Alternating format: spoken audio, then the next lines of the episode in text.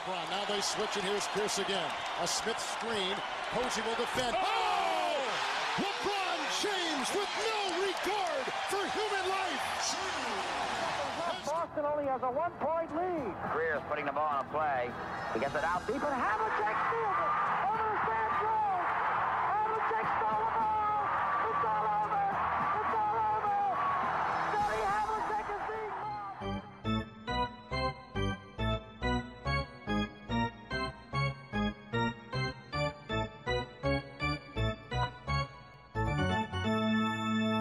Olá, Quedas. Olá, tudo bem? Tudo bem? Depois de uma semana um pouco mais calma, um fim de semana de All-Star, se só tivesses de dar uma nota de 0 a 10 àquilo que foi este fim de semana, que nota darias? Ah pá, positiva não poderia ser, portanto, vamos dizer assim um... Houve um ou outro momento interessante, portanto vamos dizer um 4. O fim de semana All-Star tem um tem um simbolismo muito forte na história da NBA e também nós vivemos um bocadinho essa era, sobretudo na década de 90, mas mesmo depois continuou a ter eh, momentos bastante bons e acho que só mesmo nos últimos anos é que a coisa começou a descambar eh, largamente, mas neste momento tu estarias disposto a pagar mais dinheiro por um passe, eh, passe completo para o fim de semana All-Star, portanto sexta, sábado e domingo, ou para três jogos dos Orlando Magic, um contra os Oklahoma City Thunder, outro contra os Lakers e outro contra os 76ers. Uh, All-Star Game ainda assim. Porquê? Por acaso achei que.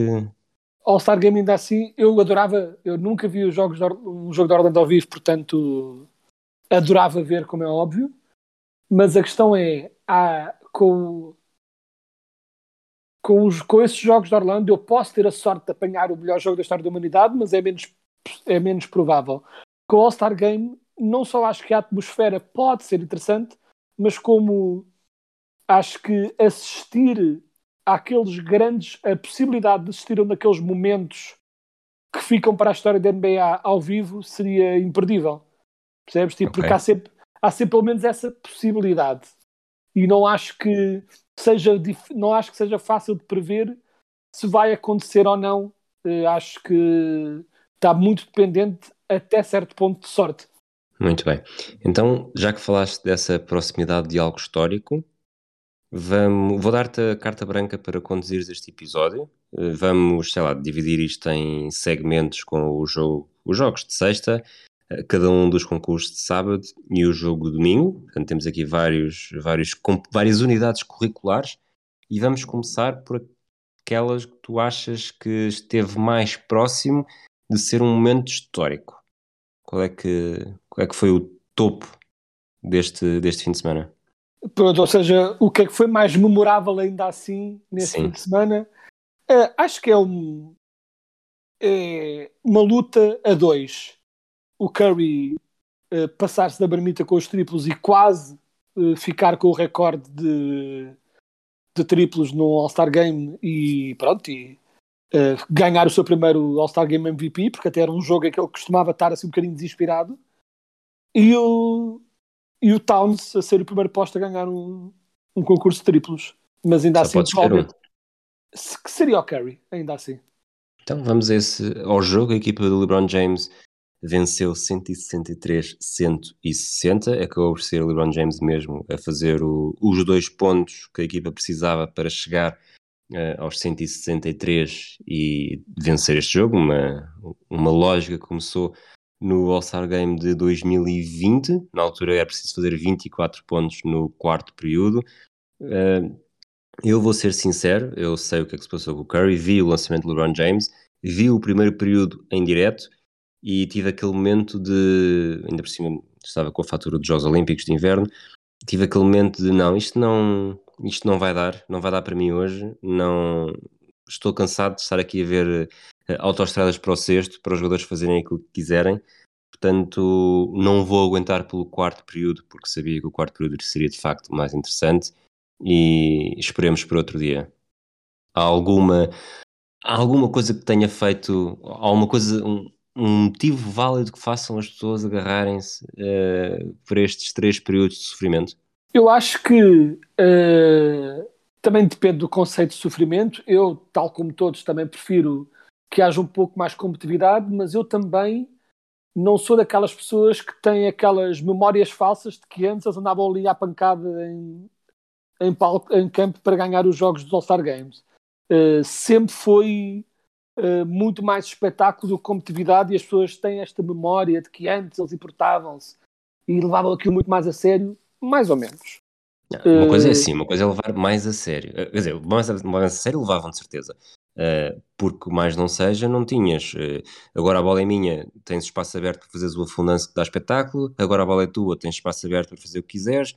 Agora és tu que lanças um triplo, agora sou eu que lanço um triplo. Uh, antigamente é que, não era assim. Antigamente é tinhas pelo menos 5 jogadores em posição de defesa. Hoje em dia não tens nada disso. Mais ou menos, mais uma vez, eu, eu aconselho as pessoas para irem ver os jogos de novo e verem com olhos de ver o que é que acontecia naqueles jogos porque nós temos um bocadinho uma memória deturpada do que acontecia antes. Não era tão pouca defesa como é hoje em dia, embora, mais uma vez... Estás-me a dar razão. Estás-me a dar razão. Sim, mas o que eu estou a dizer é... Há uma dizer que nunca esteve tão mal, estás-me a razão. Uh, não, já teve pior do que é agora. Nos okay. anos antes deste já teve pior. O William Manning mudou um bocadinho. Uh, mudou um bocadinho para melhor. Acho Sim, mas aqueles três primeiros períodos mas pronto, mesmo assim eles esforçam-se uma dita mais para, para, para, a coisa pelo menos ficar perto, para o último período não ser tão difícil de tentar ganhar. Ora, aí Sim. está, essa é que é a questão. Porque eles depois têm um target score, uh, não é só uma equipa marcar 20 e tal pontos, né? é um target score. E se, está, e se perdeste todos os períodos por 10 pontos, o teu target score é isso mais 30.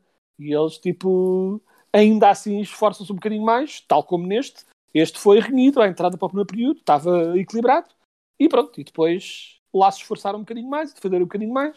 Houve espetáculo à mesma. O que eu quero dizer é o facto de se defender um bocadinho mais antes não quer dizer que eu acho que é, é tudo uma questão de proporções. Nem antes era uma coisa em que eles andavam ali, levavam aquilo super a sério, nem hoje está tudo a cagar. Acho que depende. Uh, acho que há mais jogadores hoje em dia que não ligam tanto e até por gestão de esforço e até lesões e coisa e tal, sem dúvida. Por exemplo, o Doncic uh, andou lá um bocado a passear, tipo, vê-se claramente que não liga, pronto, é o que é. Pelo menos ainda não liga, talvez um dia lhe dê para ligar. Mas tiveste jogadores como o Tim Duncan, que todos os anos lá estavam, e ele jogava dois minutos e saía porque ativamente estava-se a cagar para aquilo. Uh, pronto, depende. Isso digo eu, porque é a mesma coisa, podemos olhar para o, para o jogo do Jokic e, Obviamente não, não estou aqui para o nível do Duncan, mas há jogadores que, sendo estrelas, não têm necessariamente uh, não é qualidades, mas não se encaixam bem num jogo deste género. Não é? É, e às vezes, é, os às postos, vezes... postos que não, não afundam, que não são que não fazem disso a sua atitude mais espetacular, torna-se difícil. Sim, mas também depende de vontade. O eu que se quisesse podia começar a fazer aquelas suas jogadas em que começa a, a fazer passos malucos para afundanço e coisa assim. Ou seja, podia não ser ele a afundar, mas podia estar a fazer alley-oops que não doido, tipo, dar e passos mesmo preto as pernas das pessoas ou coisa assim do género. Ele simplesmente não se interessa. Vê-se claramente que não se interessa. O Butler consegue afundar em, à, maluca e não se interessa. Uh, ele não, pronto, vê-se claramente que não liga e às vezes até há um bocadinho de postura de quase que, por exemplo, do Butler eu sinto, e o Butler tende a ser muito performativo nas coisas que faz, eu acho que às vezes ele ativamente não se esforça no All-Star como forma de fazer um statement de a mim só me interessam é playoffs e títulos, sabes? Tipo, uhum. há um uhum. bocadinho também essa postura. E outros jogadores simplesmente não acham piada aquilo, e, mas vão porque vão e pronto. Mas isto para dizer, antes de chegar ao último período em que as coisas apertaram um bocadinho mais e foi um bocadinho mais competitivo, tiveste ali, aqui e ali, focos de interesse, como o Curry, que teve ali sequências, várias sequências em que volta e meia chovia triplos e basicamente ele ia começando quase que a cada vez que tentava afastava-se um bocadinho mais da linha triplo só para ver se entrava a mesma e entrava sempre. É sempre interessante ver o Curry ganhar fogo, mesmo num jogo que não se defende tanto, até porque com os triplos do Curry estares a defender ou não defender é um bocadinho menos relevante porque se o gajo atira do log e acerta, não há defesa que valha, seja no All-Star Game ou num jogo real, né? pronto, é o que é. E tiveste o Jamarant a fazer alguns afundanços assim interessantes. E é o que eu estou a dizer, se gostas de um bocadinho de, de espetáculo mais desbravado, havia ali algum interesse. Mas claro, o interesse é o fim, ver quem é que se esforça mais, quem é que estava ali mais competitivo e mais uma vez nota-se que o LeBron quer ganhar aquilo e nota-se que ele tem aquele pico de mesmo numa época em que está tudo a correr mal, ou se calhar até ainda mais numa época em que está tudo a correr mal, ele tem um bocadinho aquela necessidade de mostrar, não, tipo, aqui quem manda sou eu e pronto, mesmo não tendo ganho o MVP que não iria ganhar com o jogo que o Curry fez, mas tipo, ele sente essa, esse orgulho de ser o gajo que decide os jogos e isso tudo, portanto, nesses aspectos é interessante. Eu tenho ideia, ele nunca perdeu um jogo nos playoffs desde que, desde que é este formato de ser capitão, certo? Nope, desde que escolhe equipas que ganha sempre. Em grande parte também porque uh, eu não, sem querer tirar crédito ao LeBron, parece que as pessoas decidem escolher mal sempre estão a fazer drafts com ele. Mas tipo, escolhas completamente estapafúrdias, tipo, oferecem-lhe jogadores à maluca. Uh, tipo, uma coisa que eu não percebo. Uh, todos os anos o LeBron tem tipo de longe a melhor equipa, de longe o melhor draft. E eu não percebo porque é que estão sempre a dar-lhe os bombons, mas pronto, ele vai, vai aceitando e vai agradecendo. Achas que se não tivesse havido a rábula do draft, o James Harden tinha arranjado forma de fazer nem que fosse dois minutos como o Chris Paul? Uh, se não tivesse havido. Aquela rábula de terem deixado o James Harden para o fim e que estavam os dois ativamente a não e a ignorar o James Harden no, no draft entre o Kevin Durant e o LeBron James. Achas é. que se não tivesse havido isso, essa quase essa humilhação pública, ele teria arranjado forma de pelo menos lá fazer corpo presente e lá está, a Chris Paul? Uh, eu acho que um uh, sinto que o Harden também é daqueles que para ir ao All-Star Game é mais, para, é mais para os bares que para os jogos. Ou seja, é mais para as festas para os jogos. Nunca lhe vi assim uma enorme vontade de coisa.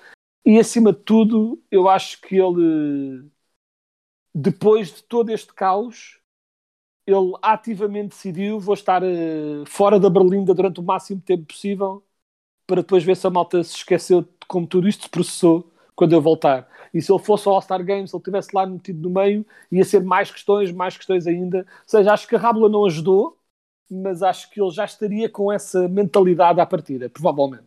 Sem, Achas que até... sem saber, né? Claro. Tô, tô Achas que até foi bom para ele uh, ter este espicaçar, até a melhor coisa que poderia ter acontecido a ele e aos Sixers, por entrar agora por uma reta final quase com vontade de provar uh, que, que é mais jogador do que aquilo que lhe dizem ser? Sobretudo nos momentos decisivos. Eu acho que talvez, mas, essa, mas ora está a questão. No fim, disseste tudo, que é. Tu já tiveste temporadas em que o James Harden tinha enorme vontade de mostrar que era o maior, tanto que ele andou ali à caça do MVP durante vários anos e lá o conseguiu. Eh, e mereceu e fez jogos. Só que o problema. O que se sente com o Harden, e vamos ver se essa mentalidade muda, é que ele procura mais feitos individuais do que procura títulos. Portanto, eu acho que vais ter um Harden muito motivado e provavelmente até a fazer uh, aquelas stat lines a Harden. Não sei se isso vai traduzir em sucesso nos playoffs ou em Harden a jogar melhor nos playoffs, porque ele tende a ir abaixo, tem tendido a ir abaixo com a pressão e pronto, vamos ter de esperar até que não aconteça para, pronto, para presumir algo diferente. E eu, eu acho, se bem que eu acho que é perfeitamente possível os Sixers terem uma ótima campanha nos playoffs, mesmo com o Arden a desaparecer nos, nos, grandes momentos. Porque eu acho que um bom segredo para o sucesso dos Sixers, tanto agora neste final de regular season e uh, até nos playoffs, é um bocado deixar o Arden fazer todas as stats que quiser e todos os step backs que lhe apetecer durante os primeiros três períodos e depois quando, quando é para decidir o jogo ter um Embiid mais fresquinho que não tem de carregar a equipa sozinho e ter um ambiente mais fresco para decidir nos grandes momentos. Acho que vai ser um bocadinho essa, uh, de modo muito simplista, claro, há muito mais coisas a ter em conta para eles serem campeões, mas de um modo muito simplista acho que eles vão um bocado fazer isso, que é deixar o Arden fazer o que lhe apeteça, o que lhe apeteça durante os períodos em que não é tão importante e deixar o Embiid decidir estando mais fresquinho porque não teve de carregar a equipa antes.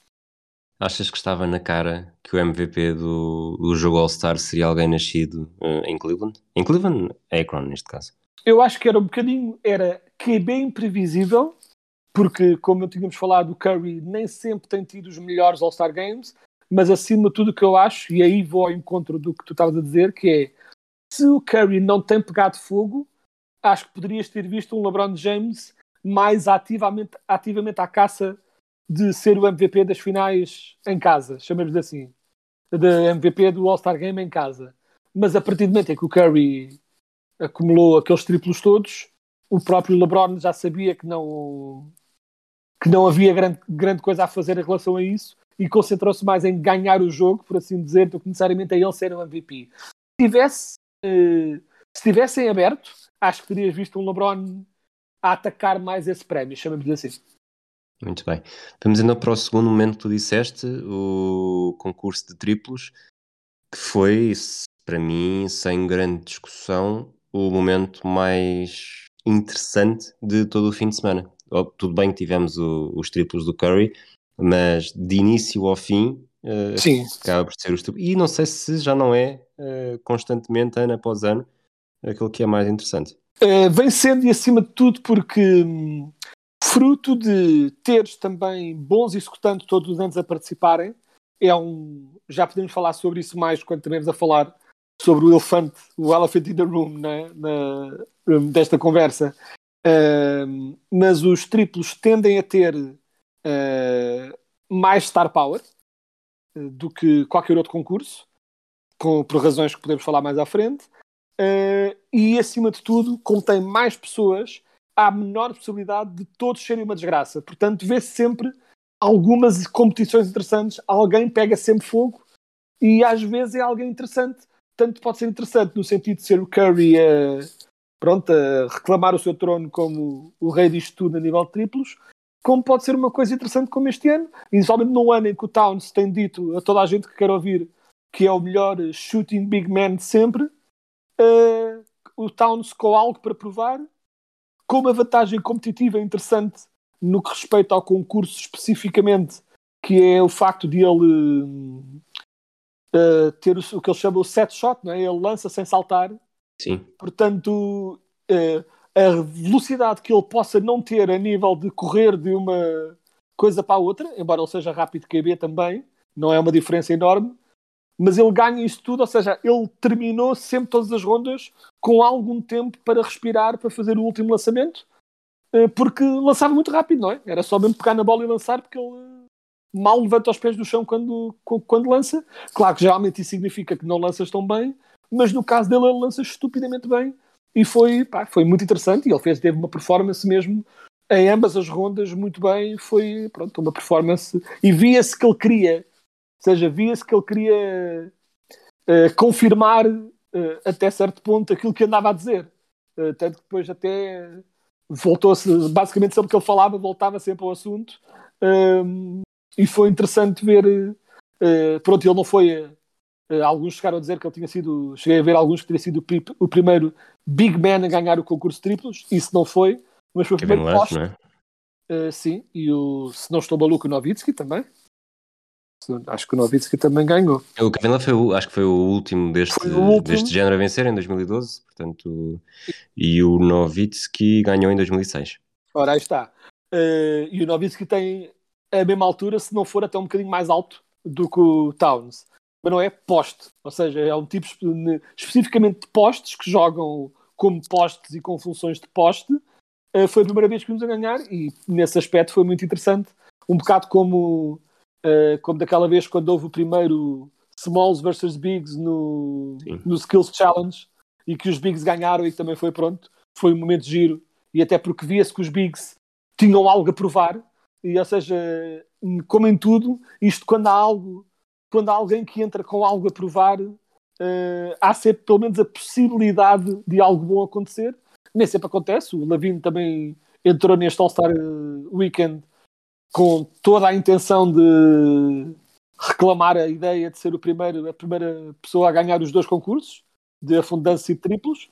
Eh, não lhe correu especialmente bem a ele, mas uh, o triplos é muito consistente acima de tudo, ou seja, raramente tens um concurso de triplos que seja uma desgraça.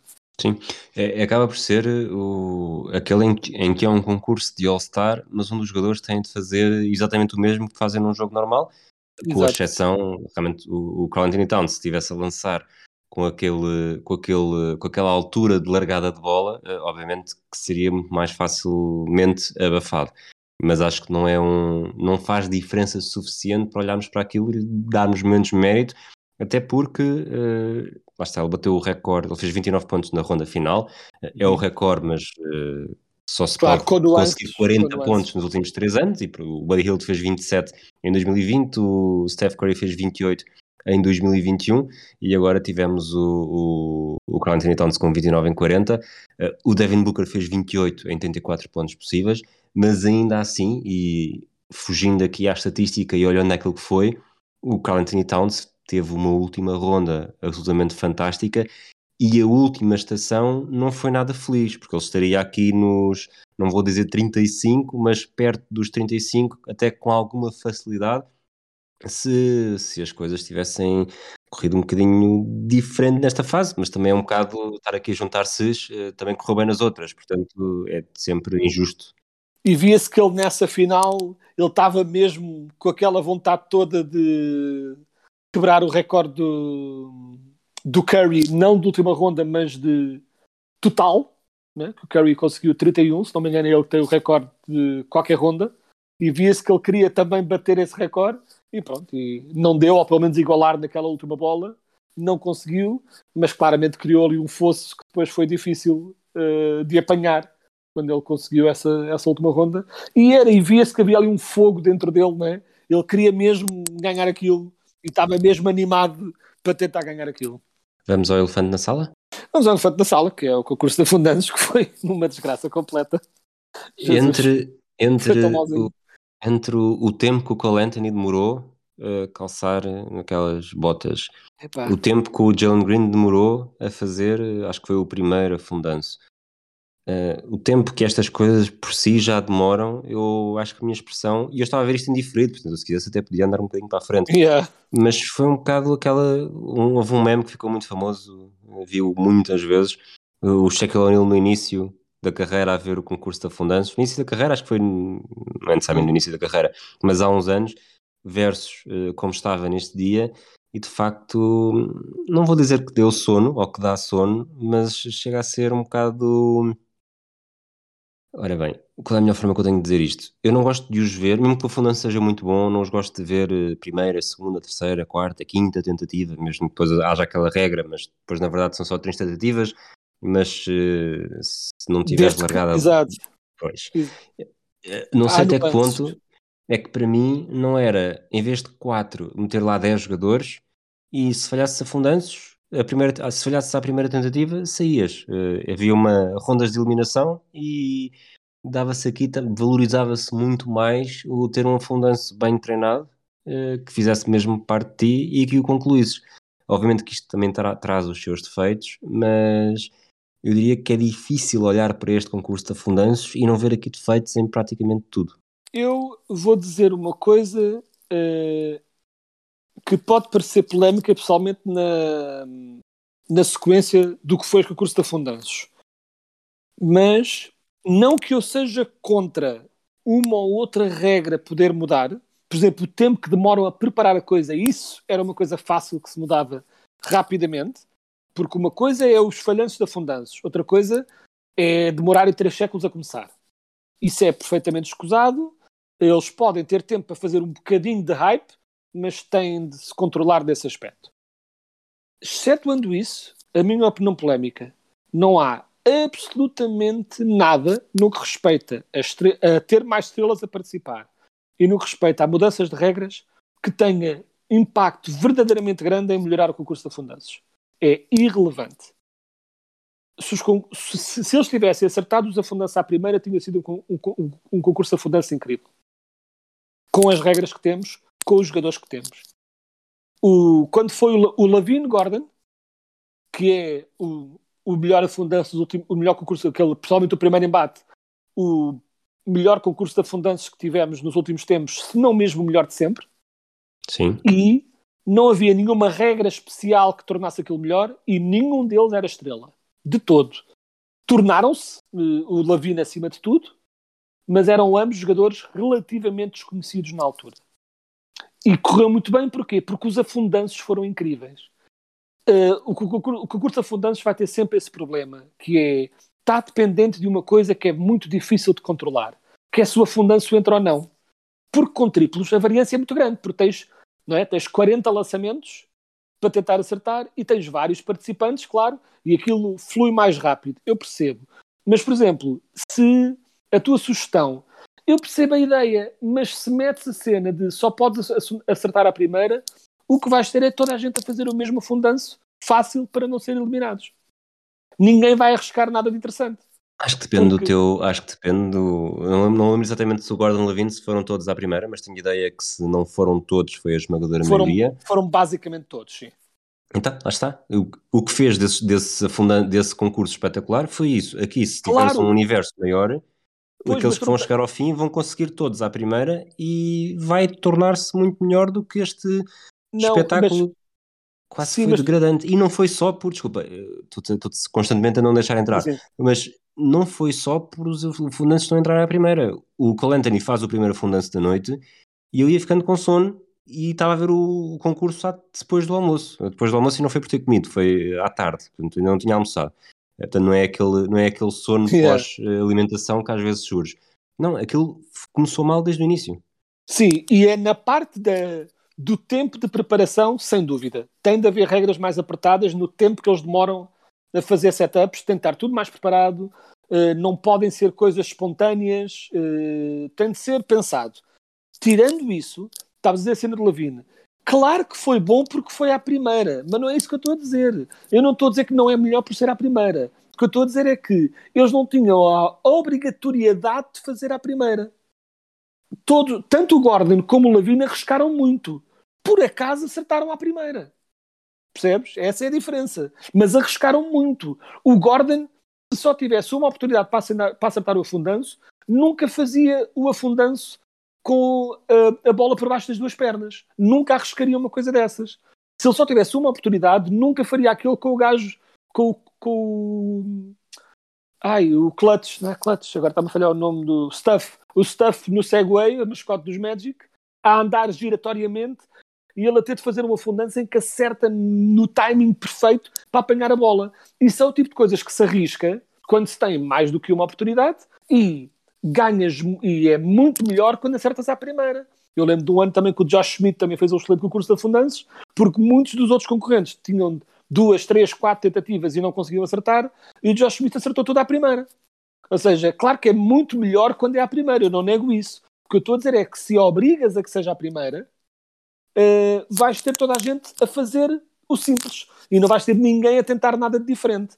E depois voltamos a outro problema também, que é eu aconselho toda a gente a ir ver aquele que é considerado uh, que é que, está na bolha para ser considerado pronto, o melhor concurso, os melhores concursos afundantes de sempre, são basicamente três, costuma-se falar. É o Gordon Lavine, é o do Vince Carter, embora não, ele não tenha tido competição, mas só por ser o Vince Carter, o que ele fez nesse concurso, e uh, Jordan versus Dominique. Eu aconselho pessoas a irem ver o Jordan versus Dominique. É incrível ver aquela competição e, obviamente, que eles estão a fazer coisas que eu nem sonharia fazer se fosse aqueles afundanços hoje em dia, ficava tudo, eh, era tudo corrida a 8 e 9. Simplesmente é o que é. Ou seja, isto para dizer o quê? Há um bocado aquela. Eu acho que uma vez usei esta analogia. Hum, eu não sei se vias Dragon Ball Z de algum modo, ou Dragon Ball não. de um modo geral. Não. Mas pronto, no anime há muita cena de tu batalha, uh, os guerreiros batalham um vilão e treinam para conseguir vencê-lo, certo? E depois vencem esse vilão a partir do momento em que eles treinaram para conseguir superar esse vilão, o próximo tem de ser mais forte ainda. E eles têm de treinar mais ainda para conseguir batê-lo. E por aí adiante, e por aí adiante. Mas no mundo do anime, eles há sempre mais uma desculpa estapafúrdia para eles agora serem mil vezes mais fortes e Super Saiyan 3, 4, uh, Son Goten, fusão, merdas, ok? Há sempre, há sempre mais coisas que podes fazer. Na NBA não há nada disso na NBA não há nada disso. Eles, há um limite que eles conseguem fazer. Uh, gostaste da minha explicação de Dragon imenso, Ball? Imenso. Foi um bom resumo, não é? Pronto. Uh... Então, deixa-me lançar aqui outra coisa que eu também tinha pensado esta tarde, já que estás aqui a... Sim, mas, mas só para terminar o ponto é, há um limite para o que eles conseguem fazer. E como as pessoas não se satisfazem com windmills e double pumps e tomahawks e coisas que tais, eles têm de inventar coisas mais tapafúrdias, o que leva a mais erros. E que se limitas às tentativas, vais voltar ao antigo, o que pode ser bom porque vês à primeira, mas vais dar por ti a ver muitos afundanços semelhantes ao que vês em jogo. O que não é tão interessante assim. É mais só essa a minha dúvida. Pronto. Mas diz o que estava a dizer, desculpa. Falaste em vilões. O que é que achas desta ideia? A maior parte dos jogadores que, pelo menos há uns anos era assim, que, que participam nestes concursos têm uma espécie de aconselhamento daquelas eh, estrelas que são mesmo só estrelas da fundança e que fazem vida disso. Yeah. E se tivéssemos dois ou três, três, vamos dizer três, três dessas grandes estrelas a participarem no concurso de afundanços, mas num esquema de tipo de jogo do burro, jogo horse neste caso, que Uhum. é eles, cada um deles lançava um, tanto lançava, afundava, eh, portanto o vilão 1, vilão 2, vilão 3, o vilão 1 fazia o seu afundanço e tinhas quatro jogadores, podiam ser estes quatro, podiam ser estrelas, não ser estrelas, os jogadores da NBA não me importava, até podiam ser, até podia ser o Niasqueta. E cada um deles teria de inventar, teria de inventar, teria de imitar aquilo que o outro tinha feito. Obviamente que não seria es- espontâneo, cada um deles já saberia quando. Claro. eh, Que na verdade eles também já sabem mais ou menos o que é que vão fazer, não decidem ali no próprio momento, portanto já Sim, saberiam seria, com, com- seria ensaiado, simplesmente no momento depois tinham de conseguir, Imitar. chamemos assim. Exatamente. Achas que isto tornava mais interessante? Acho que seria um elemento interessante, hum, mas aí terias, poderias ter o risco dessa ideia era eh, poderias ter um exacerbar do que já acontece a nível de não ter estrelas na- no Dunk Contest, que é eles já não querem ir porque não querem porque sentem que têm mais a perder do que a ganhar hoje em dia, as estrelas, por participar. Se o pões na posição de perder contra gajos que, que, sendo dunkers, não seja, é perder, eles, atenção, é só imitar. eh, Eles, sim, eles não claro, perdem contra eles, eles só têm, eles competem entre eles a ver quem é que consegue imitar melhor aqueles que são de facto os Pois. melhores eh, dunkers do mundo. Claro, mas por exemplo, isso para mim poderia ser um evento interessante, extra, assim mais fun, mas eh, imagina que acontece. Eu não sei se pronto, há um gajo que é o Kilgore, acho que é esse o nome, Jordan Kilgore, eh, que tipo, é daqueles dunkers profissionais e tem assim uns afundanços que eu já ouvia fazer que são muito difíceis de fazer e eu duvido que jogadores da NBA que não passem a sua vida toda a sair afundantes, que é o que as pessoas também têm de perceber, não é? Os, os jogadores da NBA que participam Dunk Contest treinam alguns dias, uma semana, quando treinam para o concurso de afundanços. Os outros passam a vida naquilo, não é? Tipo, eles não fazem mais nada do que treinar afundanços, treinar afundanços, treinar afundanços. Logo, obviamente, vão ser um bocadinho mais rodados nisso. E vamos dizer que ele, ele faz um extra estapafúrdio e depois ninguém consegue. E é um mimo constante. É é um bocadinho como quando tiveste aquela cena em que era o Curry a lançar eh, lançamentos do meio do campo para, para uma coisa de caridade e depois era só tijolada. Percebes? Tipo, o problema era o gajo faz um afundanço do caraças e os outros depois todos tentam imitar e ninguém consegue. E, ou seja, não só não conseguem, como ficam super aquém. Eu levaria, eu sinto que levaria isto mais na descontra. Competitivo que sou, eh, é o tipo de coisa que eu provavelmente levaria na descontra. Mas são mentalidades e há muitos jogadores que não levam na descontra e que não querem passar essa, entre aspas, humilhação. E eu disse há bocado que é, eu acho que ter estrelas não é garantia de termos um bom concurso de afundantes, porque as estrelas podem falhar os afundantes e pronto. E já tiveste alguns concursos de afundantes nos, nos- de alguns anos atrás, em que tiveste grandes nomes, ou pelo menos nomes fortes mesmo na altura, e os concursos de afundantes em si foram um bocado, eh? Eh, como aquele que o John Wall ganhou, por exemplo. Ou seja, ter estrelas não é garantia de ter um bom concurso de afundantes, mas claro que é inegável que teria havido mais hype se o Jamarant tivesse participado. Uh, teria sido mais interessante. Por outro lado, se o Jamarant tem participado e tem demorado 3 horas a vestir uh, uns Timberlands para depois fazer um afundanço à quarta tentativa, uh, essa energia inicial iria dissipar na mesma. Percebes? É um bocadinho esse problema com os afundantes. E o problema, voltando à questão, é aquela que tínhamos falado há bocado, que é sempre que o concurso de afundantes falha, e aconte vai acontecendo, há aquela conversa sobre se o concurso de triplos deveria ser uh, o último evento. E eu digo que não, por uma simples razão. o concurso de triplos é um 8 garantido que às vezes é um 9. Mas nunca é um 10. Muito raramente. E mesmo que fosse um 10, o melhor concurso de triplos de sempre, não há comparação possível ao nível da memória que deixa a nível do, no, comparado com o melhor concurso de afundanços de sempre. Se me faço entender. Né? Uh, há muitos concursos de afundanços que têm momentos todos nós nos lembramos de momentos memoráveis de concurso de afundanços. O do Dwight, por exemplo, também, Lavine Gordon, o Vince Carter, esses momentos que ficam na história. Concurso triplos é interessante e lembramos do momento que o não sei quantos ganhou e que fez o concurso triplos, mas não fica na memória. Se alguém for de repente fazer uma lista das melhores memórias do All-Star Weekend desde sempre, uh, performance do concurso triplos vão estar muito embaixo na lista e é o que é. O concurso triplos é aquela comfort food que nunca falha, mas raramente vai ser uh, o gourmet. Né? O concurso de afundanços tem pelo menos a possibilidade de ser esse momento. Muitas vezes não é, mas tem essa possibilidade. Portanto, eu não concordo uh, que o concurso de afundanços desapareça ou que deixe de ser o último evento, mas acho que podem sempre fazer ajustes e estaria aberto a esses ajustes. Aquele ajuste que disseste do início de haver menos tempo antes eh, para preparar o afundanço, sem dúvida, uh, mas acho que devemos ter algum cuidado nos ajustes e, acima de tudo, ter um bocadinho essa. Guardar sempre um bocadinho na cabeça que, por mais ajustes que se façam, isso não é garantia de um bom concurso de afundantes, porque está sempre dependente deles acertarem os afundantes ou não.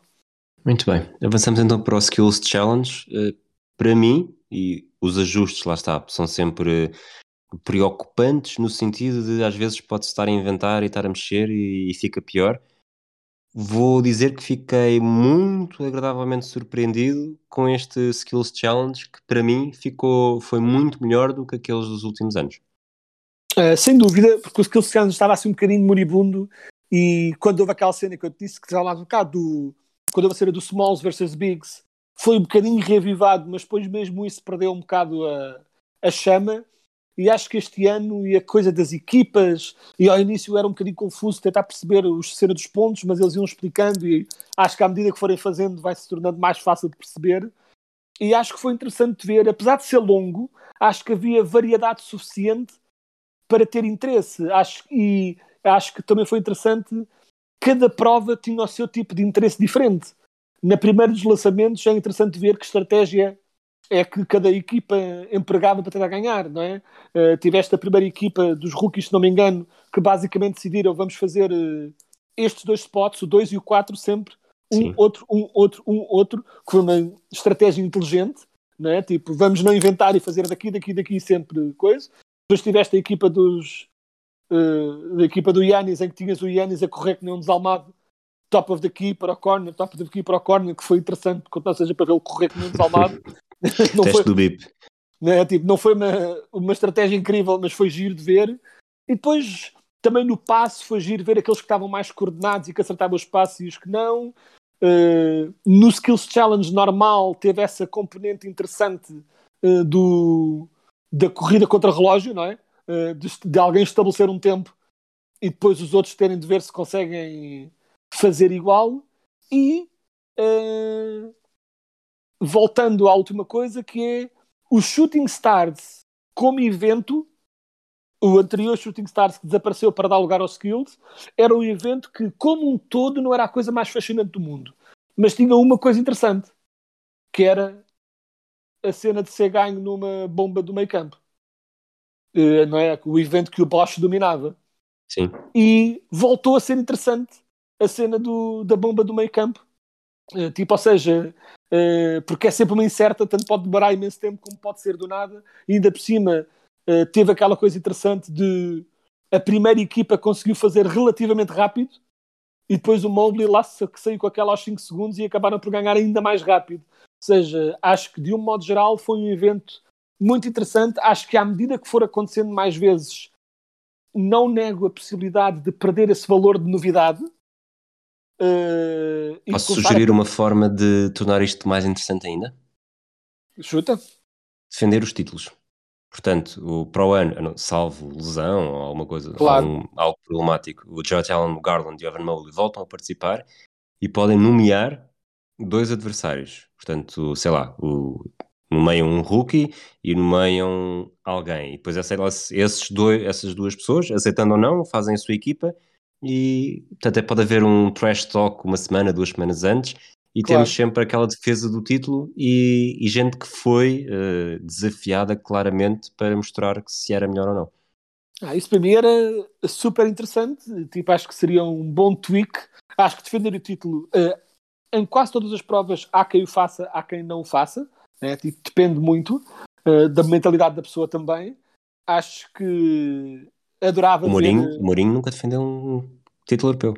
Exato. que é quase igual, é quase igual ao que estamos a falar.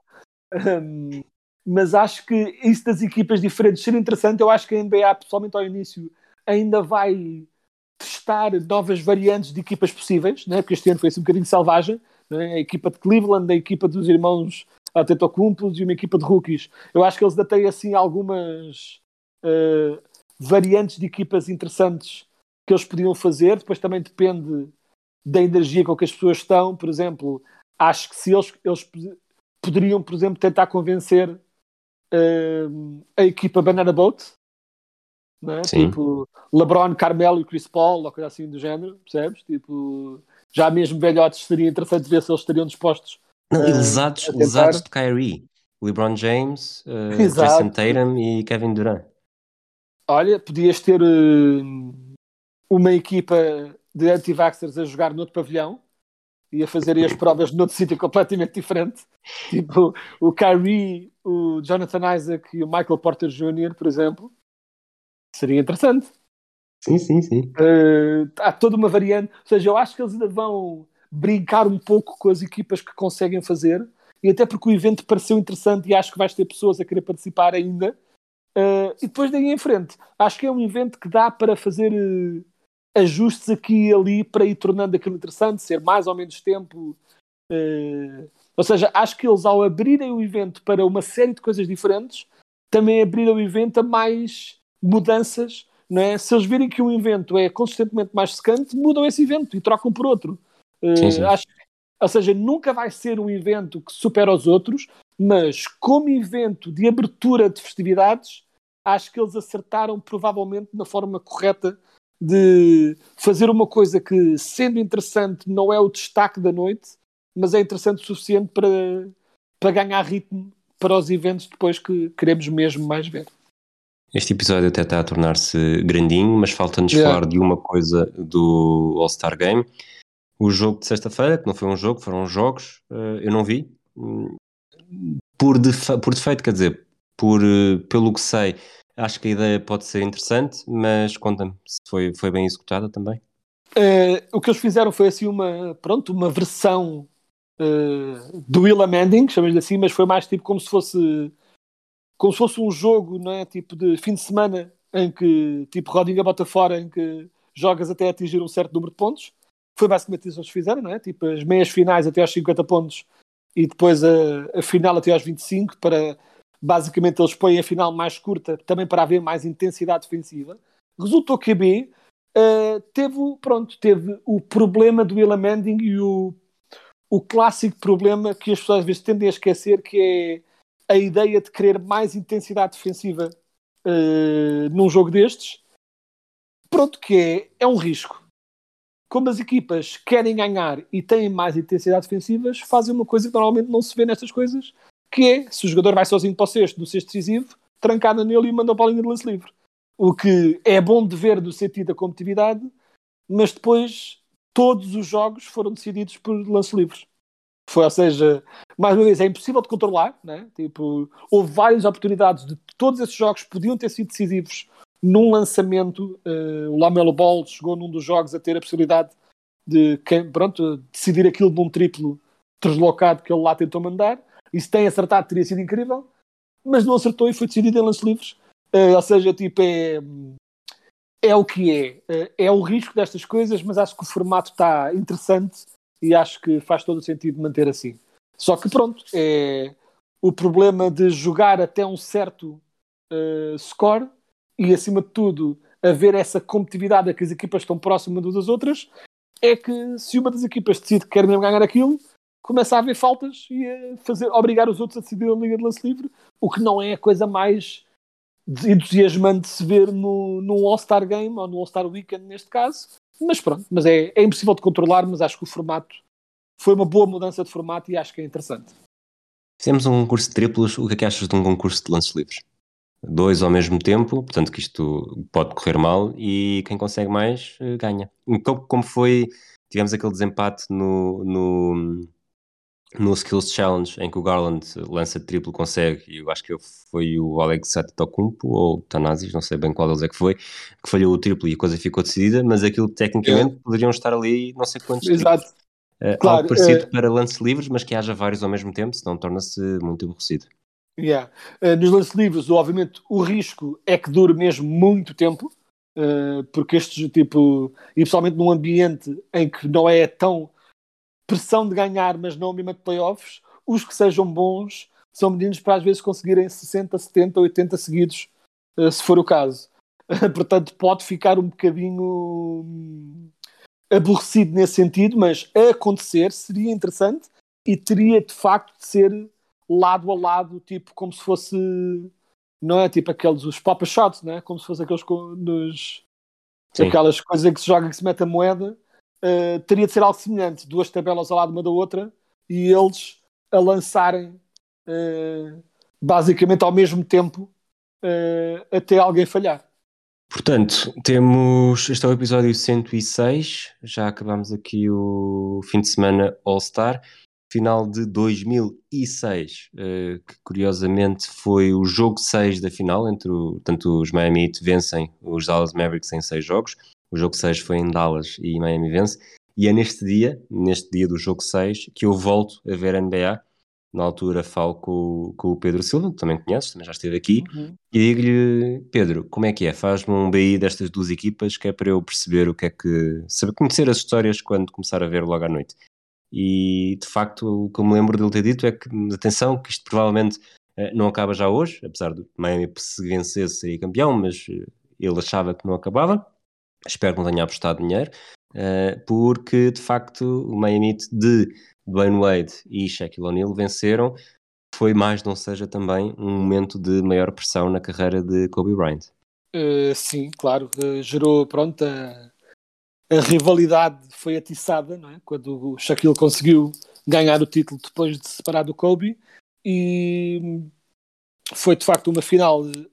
Esta final também na altura estava um bocadinho a cimentar uma certa reputação de, de se ir abaixo nos grandes momentos do Novitsky, que era uma reputação injusta, mas era não obstante uma reputação que ele estava a começar a ter antes de depois ganhar o seu, o seu título. Uh, e acima de tudo é curioso que imediatamente antes de teres puxado o tema para as finais, ter falado do concurso de lance livres, uh, porque lance livres foram um tema uh, muito premente nesta Nestas finais, uh, os Mavericks uh, queixaram-se muito e o Mark Cuban levou 300 mil multas por tudo o que disse a seguir a estas finais, porque acharam que os Miami tinham sido altamente favorecidos a nível de da linha de lance livre, uh, pronto, ou melhor, e favorecidos de forma injusta, não é? E, e independentemente do que achamos se foram favorecidos de forma injusta ou não, um, o Dwayne Wade, de um modo geral, foi muito para a linha de lance livre nestas finais, mas dos últimos dois jogos, que são aqueles, acima de tudo, que o Mark Cuban se queixa que houve marosca dos árbitros para dar a vitória aos Heat, nos últimos dois jogos, o Dwayne Wade teve no jogo 5 21 em 25 da linha de lance livre e no jogo decisivo 16 em 21. Portanto, 40, 46 lance livres em dois jogos um, o que para a altura, hoje em dia já não é assim, pode não ser assim tão espantoso, tendo em conta jogadores como o James Harden, por exemplo, Exato. mas que para a altura fazia de facto uma grande diferença para o, para o habitual. Sim, sim, e o Dwayne Wade era, de um modo geral, um jogador famoso por uh, atacar a linha de lance livre e por uh, atacar o sexto acima de tudo, ou seja, não é que ele não fosse conhecido por isso, mas as finais foi de facto diferente só para fazer uma comparação assim muito básica, na eliminatória antes, dizendo muito rapidamente contra os uh, Pistons, Pistons. Uh, uh, pronto, os, os lance livres, o total de lance livres do Dwayne Wade foi nos seis jogos 9, 8, 11, 19, 3, 2. Nas finais foi 10, 14, 18, 9, 25, 21. Houve de facto uma diferença. Exato. Se essa diferença foi motivada por uh, favorecimento de árbitros ou não, acho que eu acho que os, eu lembro da altura desses jogos, acho que os Heat tiveram um, um apito mais favorável, mas não acho que tenha sido de uma forma escabrosa ao ponto de justificar uh, teorias da conspiração. Um, mas de facto foi um desnível brutal da linha de lance livre que decidiu em grande parte este jogo e estes pontos que o Dwayne Wade conseguiu uh, da linha de lance livre ditaram também que ele, que estava apenas no seu terceiro ano na liga, é importante lembrar, não é? será a terceira temporada do Dwayne na, na liga e ele foi o MVP das finais com uh, até vou só recordar melhor com se não me engano 34.5 34, 34.7 34.7 uh, de média sendo que 12.5 desses pontos foram da linha de lance livre uh, portanto Mais de um claramente mais de um terço foi da linha de lance livre Um, deve ser dito também que o Dwayne Wade basicamente não lançava de triplo uh, por escolha e também por ser uma altura diferente do jogo Um, e ele também não era esse tipo de jogador, mas pronto. Mas, ou seja, de facto, a linha de lance livre foi um grande decisor destas finais e uma das grandes coisas que ficaram na memória uh, destas finais relativamente memoráveis. Draft de 2006, eh, eu provavelmente vou estar a precipitar-me porque não tenho, lá está, a memória presente de todos os drafts que já falámos aqui, mas a primeira escolha foi um, um bust, o Andrea Bargnani, eh, italiano, dos Toronto Raptors. O rookie do ano, o Brandon Roy, sendo bom, sendo mau, não é isso que está em causa, acabou por ter uma carreira muito limitada por lesões. Claro. Uh, tivemos três nomes, uh, talvez quatro, se quisermos juntar o Paul Millsap, mas o, o Rajon Rondo, o Kyle Lowry e o Lamarcus Aldridge. O Lamarcus Aldridge foi a segunda escolha, o Rondo a 21 e o Lowry a 24 acabam por ser aqueles que se safam de um draft que, não, talvez não sendo o pior a nível global, mas também não deixou assim uma marca tão grande uh, na história da NBA. É, não deixou muito. Houve esses jogadores que, que tu disseste, tipo, e houve tipo, alguns jogadores, mais uma vez, isto como era na altura em que eu via basquete uh, especialmente entusiasmado, e por exemplo, mesmo hoje em dia eu vejo muito, mas a idade leva a que já não tenha a energia para ver uh, todos os jogos até às tantas da manhã como tinha nesta altura, não é? Nesta altura eu via tudo e mais alguma coisa. Hoje em dia, mesmo assim, tenho de. Já me controlo um bocadinho mais e vou acompanhando muita coisa também por resumos. Ou seja, há muitos jogadores aqui que eu conheço e que acompanhei muito, mas que não se tornaram assim enormes estrelas. Tiveste, não é? Tipo, o Rudy Gay tornou-se um jogador muito sólido, que ainda joga, mas não era uma mega estrela. O JJ Redick tornou-se um jogador interessante, com uma evolução interessante, principalmente na sua fase mais veterana. Mas foi de facto um, um draft de um modo geral, a dar-lhe para o fraquinho. Um, e acima de tudo, é um draft que motiva-me só a dizer uma coisa, que é, embora eu continue a não gostar do jogador em questão um, por causa da sua personalidade e maneira de ser de um modo geral, uh, mas houve no outro dia no Reddit um debate sobre a perguntar às pessoas que takes, não é? Que opiniões é que tiveram em tempo que hoje em dia penso, tipo, como é que é possível eu ter tido esta opinião alguma vez? E eu recordo-me dos debates que eu e tu tivemos durante anos, porque eu pura e simplesmente recusava-me a aceitar que o Rondo fosse melhor que o Jamie Nelson. Nós tivemos horas de discussão sobre isto e eu recusava-me a aceitar. Ponto. Eu, o Rondo não é melhor que o Nelson, o Nelson merece mais ser All-Star do que ele.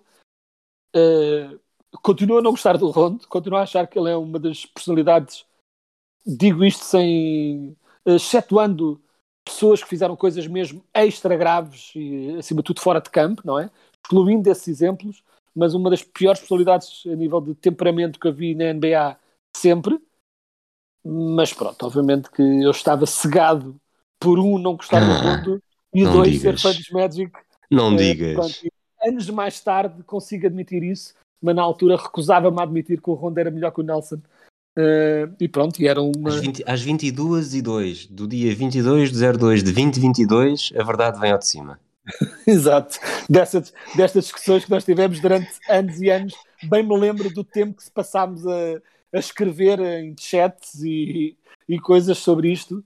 Uh, pronto, e nenhum de nós dava o braço a torcer, e pronto, e neste caso um de nós tinha razão e o outro não tinha. Quem tinha razão não é irrelevante à questão, mas pronto, acho que Pronto, uh, hoje em dia já sou maduro. num, ano em que vou, num ano em que vou fazer 40, já sou maduro o suficiente para admitir que nessa altura, uh, dessa, dessa vez e, e, apenas dessa vez, eu estava completamente errado. Muito bem, esperemos pelo próximo episódio. Que novidades é que nos poderás dar? Quedas, obrigado mais uma vez. Muito obrigado, eu. Obrigado a todos aqueles que nos ouvem. Voltamos para o sprint final da fase regular na próxima semana e as coisas vão começar a animar. Uh, esperemos conseguir corresponder a essa animação também. Um abraço a todos e até lá.